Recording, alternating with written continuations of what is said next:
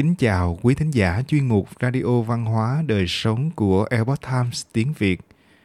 Hôm nay, chúng tôi hân hạnh gửi đến quý thính giả bài viết của tác giả Nhã Lan có nhan đề Mối quan hệ anh em hòa thuận trong văn hóa truyền thống. Bài do Thiên Lý biên dịch theo bản gốc lấy từ Epoch Times Hoa ngữ. Mời quý vị cùng lắng nghe.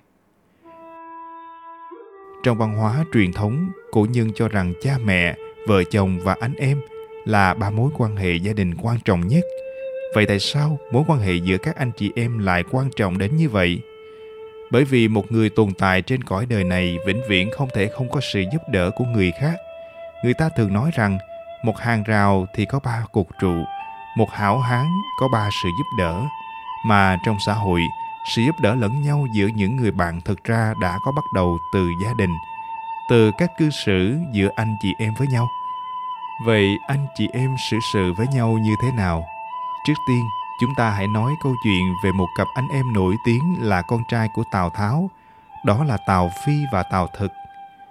Tào Phi sau khi lên làm hoàng đế để bảo vệ ngai vàng của mình, ông luôn muốn diệt trừ người em trai tài giỏi là Tào Thực. Có lần ông đã nói với em trai mình rằng trong vòng 7 bước đi phải làm một bài thơ cho ta, biểu thị được ý nghĩa của tình anh em – nhưng không được nhắc đến hai từ huynh đệ, nếu không làm được, ta sẽ giết ngươi. Nhìn thấy anh trai là vị hoàng đế mà không chịu buông tha cho mình, Tào Thực cảm thấy rất đau lòng. Trong bảy bước, ông chậm chậm đọc một bài thơ. Chữ đầu nhiên đầu kia, đầu tại phủ trung khấp bản thị đồng căn sinh, tương tiên hà thái cấp. Tạm dịch nghĩa, nấu đầu đốt cành đậu, hạt đậu trong nồi khóc lóc, vốn cùng sinh ra cùng một gốc, cớ sao phải bức nhau đến mức thiêu đốt nhau? Sau khi tào phi nghe xong, không còn gì để nói và để tào thực rời đi. Thực ra, trong văn hóa trung quốc, có rất nhiều câu chuyện về anh em tranh đoạt phương vị hoặc tài sản, khiến đôi bên cốt nhục tương tàn, nhưng cũng có những chuyện anh em nhường nhịn lẫn nhau từ bỏ ngai vàng. Vào cuối thời nhà Thương, một nước chư hầu nhỏ gọi là Vương quốc Cô Trúc. Quốc vương nước Cô Trúc có ba người con trai. Người con cả được người đời sau gọi là Bá Di. Người con thứ ba được gọi là Thúc Tề. Quốc vương rất thích con trai thứ ba của mình và muốn truyền lại ngôi vị cho Thúc Tề. Về sau, vua cha mất, chịu theo lễ chế thời đó, phải lập con trai cả làm quốc vương nhưng người con cả bá di lại nói, nên tôn trọng di nguyện lúc còn sống của cha, vị trí quốc vương nên do tam đệ thúc tề đảm nhận.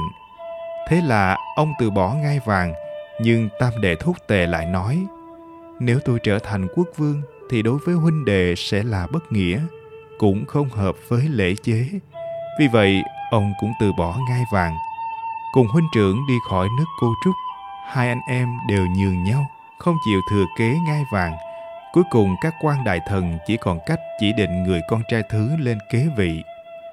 Từ bỏ địa vị vua một nước, phú quý đều không cần, nhưng nhìn lẫn nhau, văn hóa Trung Quốc đánh giá rất cao về hai anh em bá di thúc tề, năng dĩ quốc nhượng, nhân thuộc đại yên, bá di thuần hồ thân, thúc tề cung hồ huynh. Ý tứ là có thể nhường nhau cả một quốc gia, thì đã thể hiện tấm lòng nhân nghĩa rất lớn. Bá di hy vọng đáp ứng theo ý cha mình, thúc tề hy vọng cung kính huynh trưởng của mình. Hai câu chuyện này cho chúng ta thấy hai chữ, đấu tranh và nhường nhịn.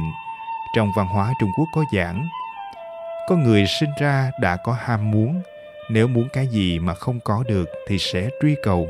Nếu truy cầu một cách mù quáng không có giới hạn thì sẽ phát sinh việc tranh đoạt một khi có tranh đoạt thì sẽ có hỗn loạn, và một khi có hỗn loạn thì sẽ rơi vào thảm cảnh.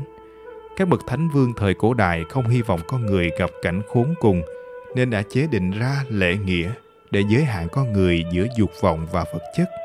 Để dục vọng của con người không vì thiếu vật chất mà vượt giới hạn, vật chất cũng không vì dục vọng của người ta mà trở nên cạn kiệt. Do đó, cả vật chất và dục vọng đều phát triển trong sự kiềm chế lẫn nhau đây chính là khởi nguồn của lễ. Cũng giống như trong đệ tử quy có nói, tài vật khinh, oán hà sinh ngôn ngữ nhẫn nhẫn từ mẫn. Ý tứ rằng nếu anh em không coi trọng tài vật thì sao có thể còn oán giận được? Nếu lời nói ít lại đủ để có sự khoan dung nhường nhịn vậy thì sự giận hờn tự nhiên cũng tiêu tan đi. Cho nên tục ngữ có câu nhượng tắc hữu dư tranh tắc bất túc ý rằng nhường nhịn thì sẽ có dư, tranh giành thì ắt chẳng đủ. Quý thính giả thân mến, chuyên mục radio văn hóa đời sống của Epoch Times tiếng Việt đến đây là hết. Để đọc các bài viết khác của chúng tôi, quý vị có thể truy cập vào trang web epochtimesviet.com cảm ơn quý vị đã lắng nghe, quan tâm và đăng ký kênh chào tạm biệt và hẹn gặp lại quý vị trong chương trình lần sau.